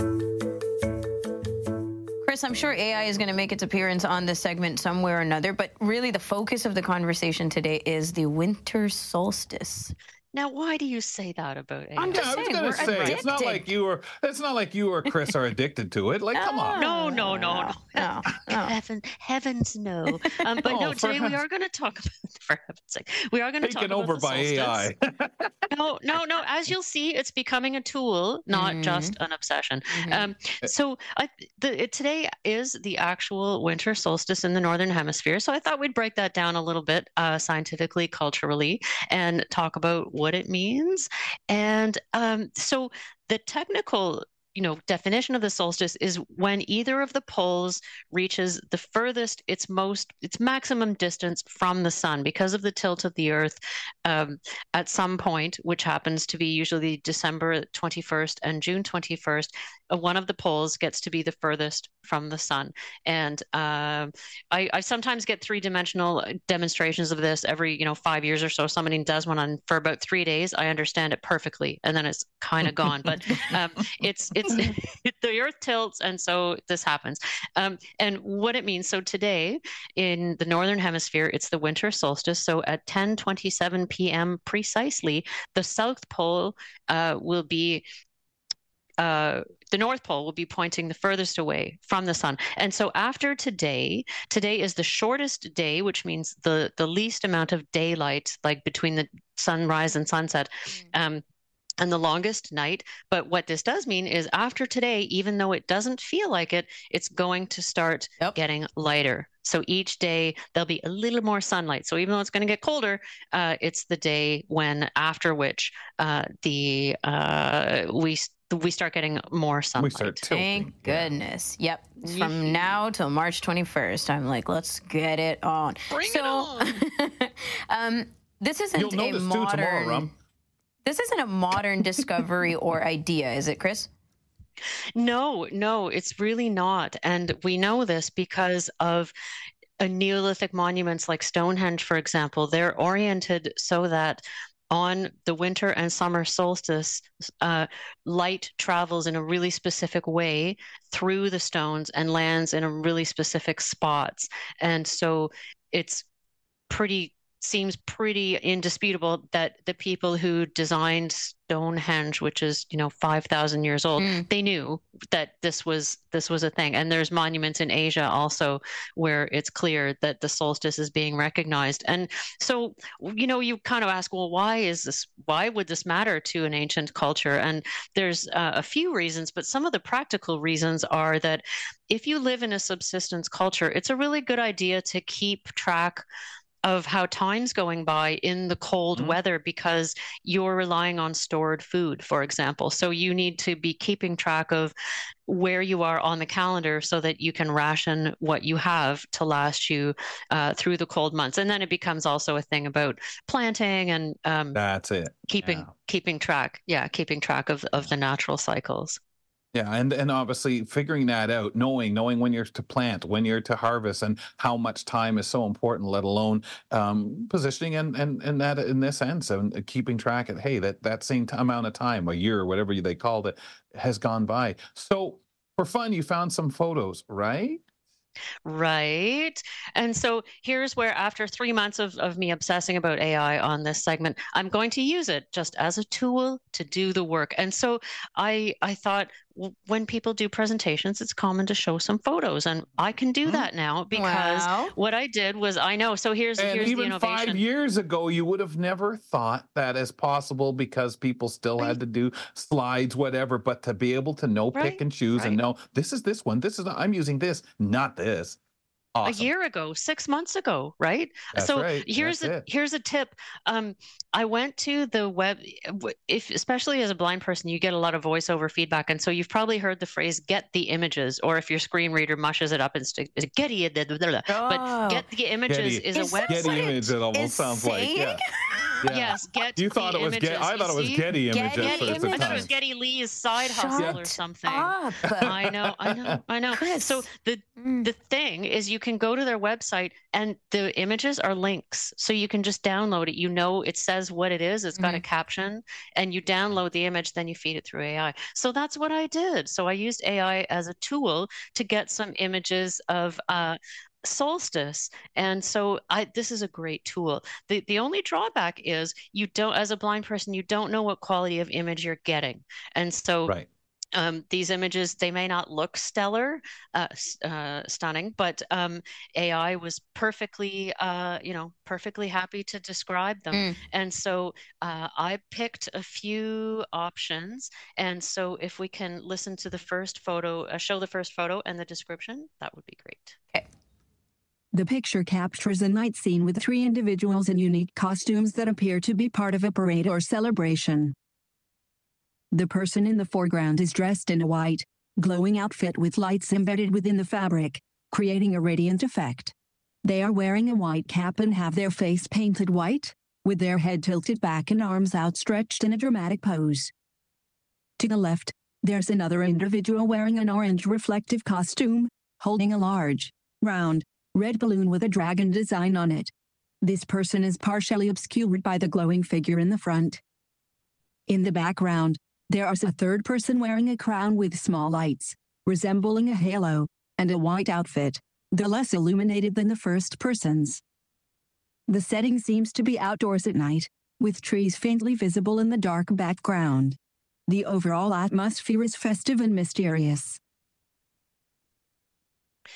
So that was Hmm. from uh, Solstice Celebration in Vancouver, um, and you you know you wouldn't necessarily know that by looking at the photo, but uh, but that's where it came from. That is That's really cool. And I like the way it was described, ladies. We've talked about how does description go. That's almost the way that, in my head, I can consume the, the, the primary and the first part of it, the white, and then the orange, the mm-hmm. person's dress, and then that background. And I can understand when you get the last comment, it's kind of that, what was it, mysterious? Is that how the description was? Right, You yeah. know, it's kind of, well, yeah, because it's a little gloomier. I like that. Mm-hmm. Also, the comparisons, right? Like the first outfit was obviously very lit, bright, Yeah.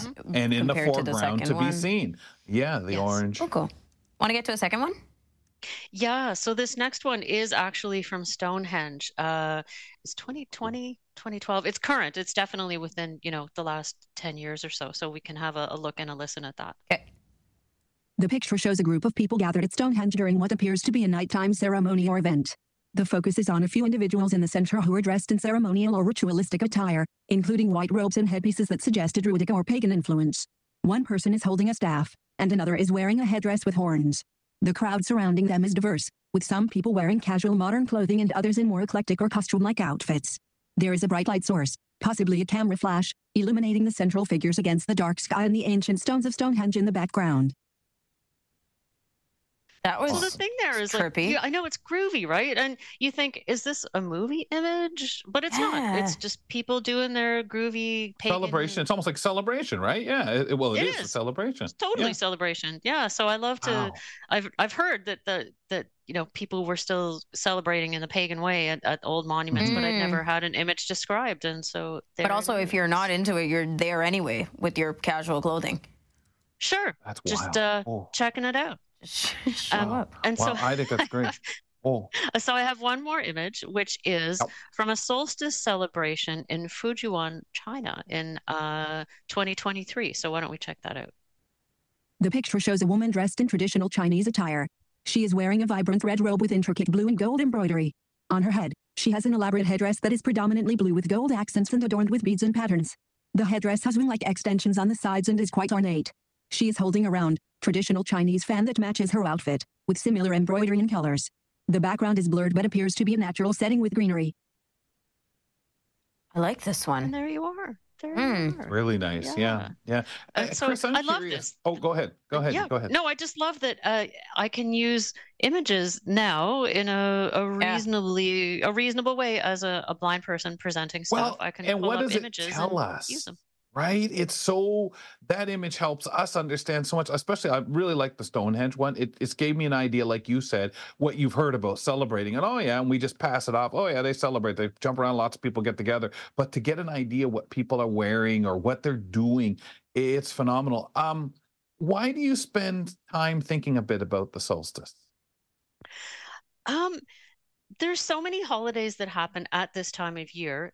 Hanukkah, Kwanzaa, Christmas, uh, Diwali was earlier, and solstice. And it's not a coincidence. There's reasons why we Mm. want to celebrate at the darkest time of the year. And for me, religions, you know, they come and go. You can subscribe or not subscribe, but the solstice is science. Like it's just fact. Um, it's just the thing. It's when the pole. And so if I want, as an, ag- just personally speaking, as an agnostic, if I want a holiday that, um,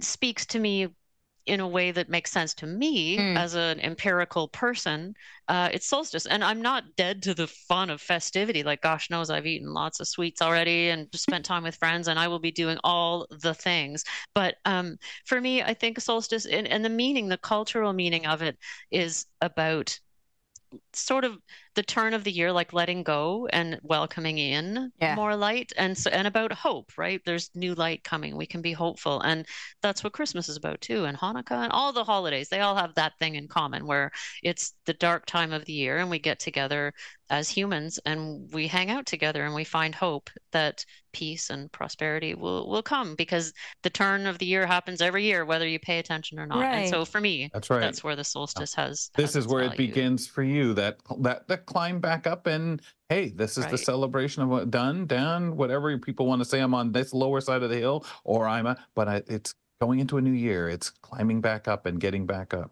I do appreciate so the the sharing, like the you know you kind of pull out what winter solstice is, and then do the comparison with everything else we're celebrating or acknowledging this time of year anyway, and it really does all feel very thematic. Totally, totally. And it, that's why these holidays go back so far Yeah. is that Yeah, humans yeah. just get together to help each other through dark times. That's just Mm. Well, sounds and it's corny, but that's what we do. Right. Yeah, but it's interesting too because at this time of the year, as you say, we're at our darkest time. But other parts of the world, on the other side, it's the it's us. It's it's us in June. Right. So on the 21st in June, I'll be talking about the summer solstice and we Yeah, can talk about summer solstice images and it's a totally different vibe. Yeah. And, hopefully- yet we And, all, and you wonder about that vibe in Australia and so on right now, right? right? And hopefully that falls Well, on the their third Thursday of the month, and then we would be set. Right? I got to look that up. I'll Yeah. see what I can do. Me too. He'll get right on. Christine will start making the arrangements now. Right. Now, just a You moment bet. here. I'm going to shift the calendar gradually a few minutes each day so that the third That's Thursday in right. June is the 21st. I'll Just get keep us back to you. You'll posted. do that. so Right. You'll do that while Okay. Ramya's looking for it to get brighter and brighter each day, every second. It'll like work. a It'll, second everyone earlier. will get Come what on. they want. Chris, tomorrow. these segments with you are so fun, so informative. Thank you so much for all the curious minds. We'll catch you in Thank the you. next year. Thank you. Happy holidays to everyone. You too. Thanks, Chris. Christine Malec joins us for Curious Minds, and this is a monthly segment we have with her on the third Thursday of the month, so look forward to it in 2024. After the break, it's time for the weekly roundtable. Sam Cosentino of Sportsnet is joining us to talk about juniors, World Juniors, sorry. I'm already getting my sports mixed up. Uh, we'll be back with that. It's fun, insightful, and inclusive. Kelly and Ramya return in a minute.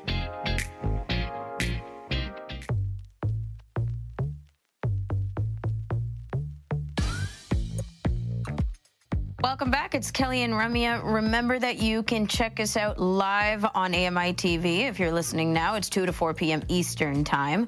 On AMI Audio at 4 p.m. Eastern Time, and the eight hour repeats after that. And of course, if you prefer to listen anytime, anywhere, and at any speed, you can go to your favorite podcast platform and search for Kelly and Ramya. The Full Show Pod has a vanity card at the end, and we have segmented out sections for you of the show so that you can share the content with whomever you'd like. Kelly McDonald and Ramya Amuthan. Ramya provides our vanity card today on the full podcast experience. It's time for the weekly roundtable. Let's bring on our guest. Isn't it convenient that we have a round table? Well, it's actually oval. Just say The it. blind guy feels it now, goes, well, I don't know. Well, yeah, I guess it is oval. Kind of oval. A lot of fun. We enjoy doing the round table when we um, visit with a guest. We invite someone to join Ramya and I. And we've, over the last couple of years, we try to find a different format sometimes. We've even had Santa Claus show up here. And earlier today, I have to say, one of the topics kind of that I'm going to go in a first direction with in a moment, we we we chatted a little bit about. So we'll get to that in a sec. First, this is a, a bunch of items uh, facilitated by myself, open conversation on a variety of different subjects. Today, we're featuring the World Juniors. So, who better to bring in, as we like to do at this time of the year, uh, our guest, Sportsnet sports hockey analyst Sam Cosentino. Cos, welcome back. How are you? Great to be back. I'm doing well, thanks. Happy holidays. Happy Yeah, holidays. man. Keeping uh, keeping busy, we're sure at this time of the year. So I I was saying uh, just a moment ago, Sam, we were talking earlier in the show, of course, about food, something we always do. And one of the big traditions of the World Juniors starts between Christmas and Halloween. But I gotta ask, in a real wonderful world where you can settle back, enjoy the juniors. I mean, there isn't that many things that we can say run that are staples here in Canada, but the juniors is one of those events that we can take in between Christmas and New Year's. So I'm kind of curious, what's the food that you would settle back with and watch uh, and eat? Do you change that food when it comes to something different like the juniors versus uh, maybe another tournament you'd watch, such as March Madness later in the year, Sam? Chili is is usually my go-to, but I think World Juniors like the right Philly answer, cheesesteak. Sam. Kelly, do you mind describing your facial expression for that answer? Oh, Sam's chili's just oh yeah, yeah. I, I always tell everyone I love the smell of chili. I love everything in chili. I can't figure out how come I don't like it together. Sam, you have no idea what you've opened up here. It's amazing. Thank you. But that's also that's also you, the you probably Super don't like food. the aftermath, Kelly. Let's be honest. Yeah, that's the whole thing, right? It just lingers, lives on, and that sad. Oh my god. Uh, do you have a favorite chili then that you would uh, and and would that be different between Christmas and New Year's um, versus March Madness? Well, between Christmas and New Year's, like Philly cheesesteak with a salad would be kind of Mm. the thing I'm I'd be I'd be looking at. Philly cheesesteak with a salad, and the salad after the Philly cheesesteak, just to settle things down a little bit. So that that's how I might go at it a bit differently. Mm. Uh, Amuthan, if you were into tournaments, would you have a gonna different food say, during Do we have a between hypothetical Christmas? food? Um, well, I'll say binge watching. Oh, let's pretend binge Nachos. watching something. Is there a difference between Christmas and New Year's, or later in the year? Other versus times of other the times of the year? I don't think so. I, I just think of Nah. easy kind of finger foods, right? Like Yeah, nachos and wings too. and Wings are good at any time, right? or And- like and any- loaded any- fries, which I would never eat otherwise. You know, like poutine kind of things. But right, you know, other stuff. Um, Sam, do you do a breakfast? Since let's, for example, this tournament, a lot of the games are like going to be in the morning. You're going to have to watch everything in the morning pretty well. So when you're binge watching, or eh, or not binge watching, excuse me, eating, is it just the breakfast, or will you actually have snacks in the morning? No, I won't do the snacks. The breakfast will, will be good. The kids are like going oatmeal? like cereal, Eggos, or we do Ooh. like breakfast sandwiches where little fried egg, little cheese, little That's good. bacon or ham or pea meal Mm. bacon all together with an English muffin That's or a bagel. I like that. I That's uh. Yeah, I'm no thinking of having that stuff throughout the morning. Yeah, but that's the thing, right? You can't have Well, you're certainly not going to have like the, a lot of sweets at nine in the morning or something like that, or Yeah. or wings or anything like that. I know, but could you do Eggo waffles? Maybe you eat more than that. Maybe you have them a little bit. Have a table with those little things, but then they get cold. You could do chicken and waffles. Oh no, I don't like that. I wouldn't do that one. But you're right. Really? I don't know why. Yeah, I don't know why that's a thing. Uh, Because it's that's- the bit of the savory with the Oh. waffle and the maple syrup. But I find Hey, it's just dry, dry. No. People just oh, it's And just glaze like, it. No, no, they don't even do the chicken well. Chicken or the egg. Wow. You got to go with the eggs and waffles. Yeah, that's good. That's right. Which one was first, man? Which one was first? Uh, Sam, Yeah. how does this Canadian team stack up when it comes to our juniors this year? It's going to be tough. Two-time uh, defending champs right now. Halifax. I thought they were really good. I mean, we were all blessed uh, with being able to see Connor Bedard, uh, Shane Wright, Adam Fantilli, and a host of others, uh, obviously. But this is this team's going to have a, a drastically different look. Owen Beck is the only guy who returns, and even Beck uh, didn't start with the group last year. He was called in once uh, Colton Dach got injured, uh, and he came, didn't play in any of the preliminary games. So he's the only guy who resembles a returnee from last year's group. The goaltending, I, I love the intercompetition that's happening with the goaltending, but I'm not quite certain just how how strong it's going to be. Not a ton of experience there. I like the D that Canada has. And the forward group, especially down the middle, is really good. You know, like Matthew Poitras being returned from Boston is huge. Fraser Minton, who went back to junior, you know, after a small stint with the with the Toronto Maple Leafs, he comes back. You have Beck there down the middle of the ice, and you have you know the nu- number one's uh, next number one pick next year, Macklin Celebrini. So, you know, that's going to be a real strength for for their club for sure. Um, but uh, this is going to look a little bit more like a like a Stanley Cup team that has four lines of depth as opposed to a championship team that's going to, you know, really kind of beat you up with with one or two solid lines. It's it's going to look a little different than it has in years past. Is there a player that you're most excited to see play for Canada, but also throughout the tournament that if we are kind of saying, ah, you know, it's not grabbing me this year, who should we look for? Well, Macklin Celebrini is the guy. I mean, he's going to be the first overall pick in, in the draft. He plays in the College of Boston University. He's had a marvelous year to date so far with 25 points in, in 15 games. Um, and in the games that were here um, where I live um, in the Oakville area um, against U Sports, he was really, really good, uh, which were essentially the games used to to make the team and to make the cuts for, for Team Canada. He was he was fantastic. So he'd be a guy that I think could, can grab this tournament, uh, you know, by the by the hair and, and really kind of really do some some interesting things. So I'll I'll be really paying attention to him for sure. And of course, you know, being a draft guy, that's uh, additional intrigue to, to what he's doing representing our country. I'll come back to juniors in a sec. Ramya, if you were interested in getting into a tournament, you have friends that say, hey, we're going to go watch the, and I'm going to just throw it out there that it might be soccer, it might even be goalball, the, the blind sport that we know so much and, and that. Um, how would you feel you would like somebody to introduce you to a sport where it's either not overwhelming, annoying, or you're just feeling like, like, like I'm so left out here, I don't get it? Actually, it, this is um, kind of like a relatable question for me because obviously I don't go to see a lot of sports in person. And so, uh, for example, when the blind hockey tournament came to Toronto this year, I went and checked it out for the first time. It was super fun. But yeah, sitting with a friend who knows the sport, number one, is key. Um, and just the understanding that this person may or may not have an idea of what the sport is, right? Like in reference to other sports. If you have reference to other Right. sports, then it could be easier to explain certain rules and as you go.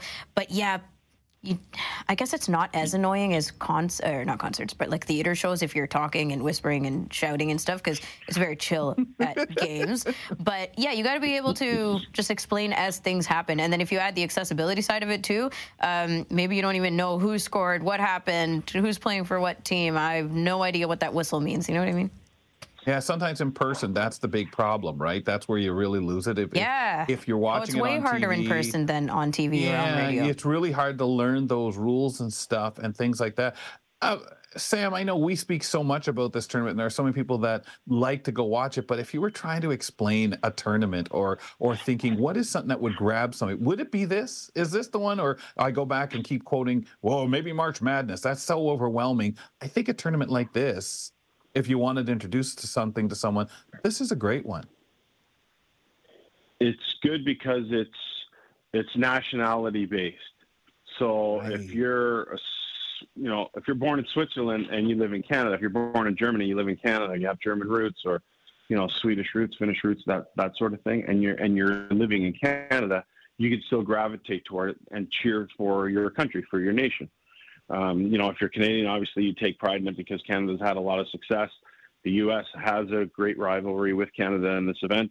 So it, there's a number of ways in which you can take root to this tournament. So, you know, if you're an NHL uh, fan, then you can pay attention to the top prospects that your team has drafted because several of them will play in this event. So that, that's why this event kind of has a, a, cool appeal to it because you can cheer for a nation. If you know really not a whole lot about the players that are participating, you cheer for a nation, and that's cool. Everyone likes to cheer for their nation. You see it in soccer all the time. If yeah. you know, being an NHL fan, uh, hey, Detroit's got a bunch of great prospects playing in this tournament. What's the future of our hockey club look like? You can gravitate towards that, meaning you would watch multiple games because their prospects are, th- are spread out through a number of teams. So I think that's uh, you know those two things for me would be would be hooks to uh, you know to kind of gravitate towards.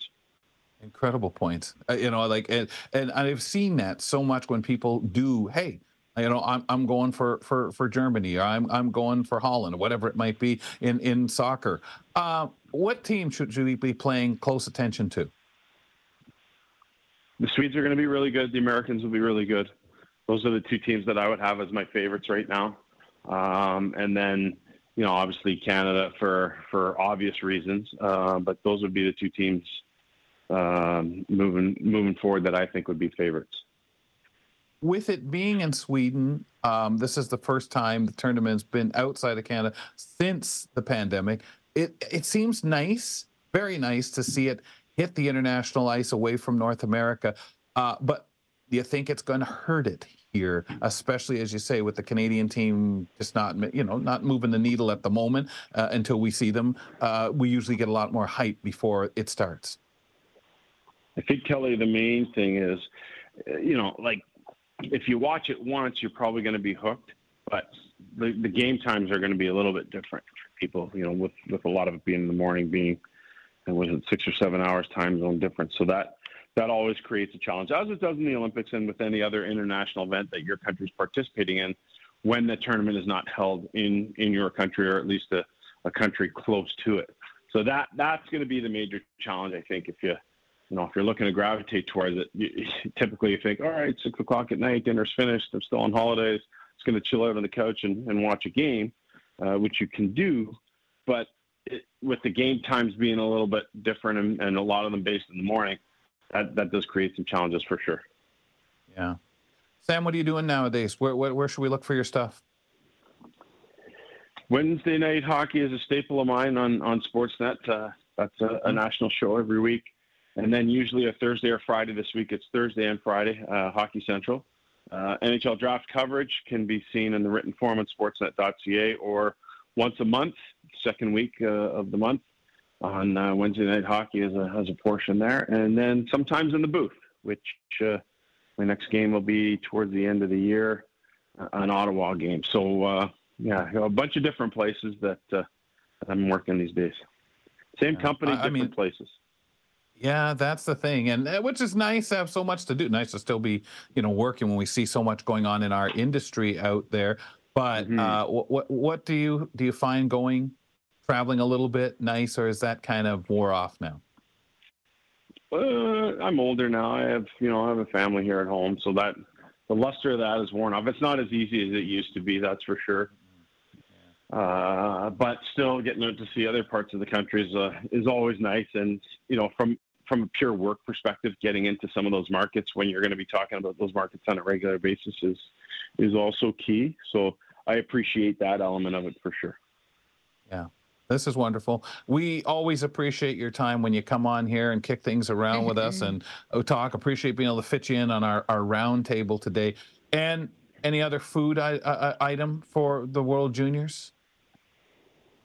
Mm, well, I guess you can go to I- IKEA and get the Swedish meatballs. Oh my gosh, yeah. There you go. That there is- you go. I didn't even think that is about that great. one. World Juniors in Sweden. Oh, wonder how they'd be on like something with egg? You know, you mix your morning and that. That might be a little too much, right? That might be a little too sweet and. I don't know, but every time I make those, I eat like getting up. 50. They're so good. Yeah. Put some hot There you sauce on it. go, in the morning. Ramya. We, we, I think we got you hooked now. Yeah, thanks. Uh, on to sports? Or into the Swedish meatball? No, juniors at least, or at least eating. No, Swedish like meatballs. eating, eating. Okay. We're- Yeah, sports is a exactly. Didn't need any help with that one, Sam. we, we work on you once a once a year with this sport. okay? Exactly. That's right. Thanks. Some sometimes somebody's going to come into your world that makes you watch a period of a juniors game. Really? Anyway, we'll just wait to see if that happens, right? Sam, the best of the season to you and the family. You guys take care. Thanks as usual for making time. Later, Happy Sam. holidays, Ramya. Happy holidays, Cal. Take care. Take care, man. Sam Cosentino from Sportsnet, hockey analyst. You see him all over, see, saying that lots of work there that that he does there is great, fantastic work, and always so knowledgeable. We always love having him on here to talk juniors at this time of the Mm. year. Uh, who knows the stuff better? Might watch some of the Um, Christmas basketball games. You never know. on Christmas Day? Yeah, That's I might. great. I might. The only this year is the NFL sneaking in there Oh, too. I don't care How about that. cruel! I know you won't watch people, that, but yeah. the basketball might Basketball's be okay. always fun. Yeah, my brother's always turning that stuff on. So, anyway, there's hope. Uh, let's take a break. When we come back, we have our uh, Now with Dave Brown teaser for you. That's the Friday edition of the show on AMI TV. Also, got some fun, strange gift stories that people have received over Christmas in the past. It's going to be really a, a laugh. We'll be right back.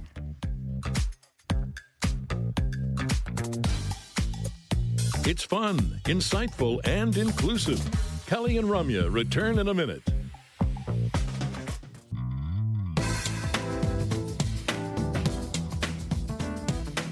Few more minutes you can spend with us as we wrap up the show here. Of course, getting to some teasers for tomorrow's show. A reminder to check out our podcast. Kelly and Ramya to stay tuned in and mark it in your calendars for December 29th because we have our prime time special airing at 8 p.m. Eastern Time on AMI TV, also available on AMI Plus on YouTube and on Pod. So, uh, yeah, lots to s- keep reminding you of and keep you posted out because we're not really going anywhere through the holidays. Even without the live show, there's lots to still look forward to. On tomorrow's show, we've got the hilarious skit that Fern and Josh have put together this year. Without Jazz, she wasn't available, but I'm really looking forward to the reactions of people who haven't heard it yet because it's so good. We also have a showcase full of, you know, everything and anything our contributors want to share with you. That is reads and memories and food conversations and recipes and poetry. There's always lots going on there. And we have our quiz with Grant Hardy. We got our year end kind of conversations with you where we want to say top things of 2023 in all these different ways. So looking forward to hmm. all of that. It is live tomorrow at 2 p.m. Eastern Time on AMI TV, so join us then. Kels, 9 a.m. Eastern Time on AMI TV, we have the morning show, which is called We Now do. with Dave Brown. What's up on their Friday docket? Well, they have the Friday news panel. Michelle McQuigge will be there, and Joey DeGuta from the Pulse. Uh, they'll be joining Dave to talk about the reflections from 2023, focusing on Canadian politics and the economy. To make sure that this panel ends on a positive note, good for you guys, man. Want to make sure we do that on our last Friday shows. Dave will ask each of the panel members to name something positive from 2023 that is making them feel good heading into 2024. Really cool. Brock Richardson, he'll arrive with the latest in sports. One, Laura Bain will be there with the entertainment report on their Friday show. So main staples, lots of fun, lots of feel for the last show of Mm. 2023. Now with Dave Brown. Exactly. Reliable as always now with Dave Brown, 9 a.m. Eastern on AMI TV. Okay, so there's a version of this kind of thing going around in any and all of your feeds, which is the some of the weirdest gifts that people have received for Christmas over the years. I found this on Vice.com and it was super hilarious. I had to pick two because we don't have time for any more. But I these look forward were, to these every year. I know Oh, they're man, so they're funny, and people's writing just always kills me. So this one's from Andrew. Andrew's 22 years old when he wrote this uh, last year. So when my girlfriend's aunt reached out to ask what I wanted for Christmas last year, I told her I wanted anything. I loved anything Reese's. Like Reese's the chocolate. Thinking that she it. would just get some candy for me. I was totally wrong. She started shopping for anything Reese's related and even got her friends onto it. They picked up all the special Reese's sto- stuff they saw in stores. She gave me candy bars, cereal, socks, a t shirt, travel mugs, calendars, and ice cream. You name it. No if it's Reese's monkey? You name it. If uh, she found it, then it was in the box. There was at least 50 Nice. items. 50 items. And to this day, I have candy left over that I was not able to give away to friends or family. So Oh gosh. Well, hold it. Look Hmm. here. Look here. Ramya and I are waiting. Send it over. I know, exactly. Give him the AMI address, will you? Um, and then the second one, which I find even more quirky, unreal. Katie wrote, My aunt knows I love Taylor Swift. Last Christmas, she got me a prayer candle with a picture of Taylor in an astronaut suit. I was honestly confused at first because I'm not at all religious and didn't understand exactly what the heck this prayer candle was for. But in the end, I thought it was just really weird and funny. I think she got it from a dollar store, and I am pretty weird, so I embraced the randomness of it. Way to get on board. Um, Until you find out what it's really worth and you sell it. I am not, I would not keep that in my house. It sounds so strange.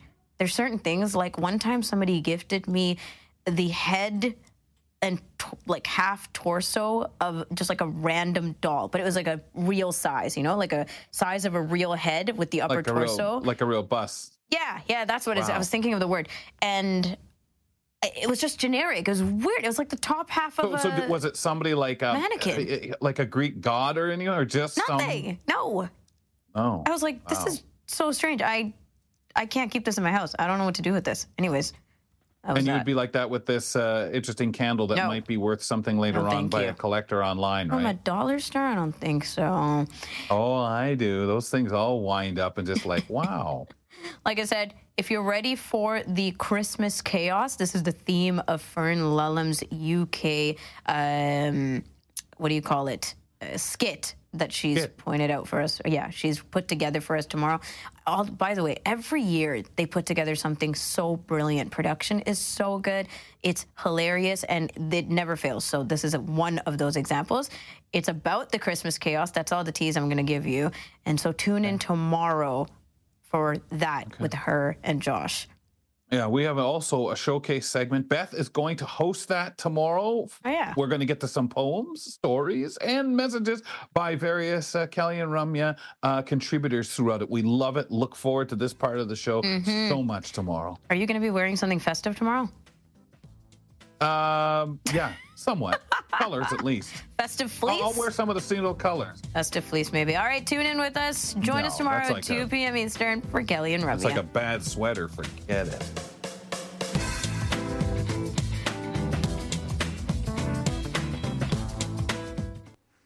Recently was gifted the most adorable thing for the winter. I'm a big fan of hoodies, you already know. And this gift is kind of like an extended, upgraded hoodie. Um, I get really, really cold. If you can relate, then you already know. You don't necessarily want to walk around the house with your giant socks on and a hoodie and full layered clothing, but there is something else now. It's called the Comfy, and I think it's close to the Snuggie or whatever that other brand was. Um, and the Comfy is basically a gigantic hoodie that you can wear. It's super fluffy. It's also reversible, so the outside feels nice and the inside's all cozy. And it's very, very, very large. So you can um, kind of lay down and it feels like you got a blanket all over you. And the hood is also super soft, so it's like a pillow. And it's so big that you can at least I can, wrap my legs in and have the comfy go over my knees. So it actually completely covers me. It's so cozy. I love wearing it around the house. I've actually worn it out to take my dog. So the world has seen me, I guess, maybe. And I would recommend it for yourself, for a friend, for a family member. And I'm really glad that it was gifted. I'm Margaret Shepard of the AMI podcast Tripping on Air. Every month, my co host Alex Hajar and I spill the tea on what it's really like to live with MS. Watch Tripping on Air on YouTube or download wherever you get your pods. Me.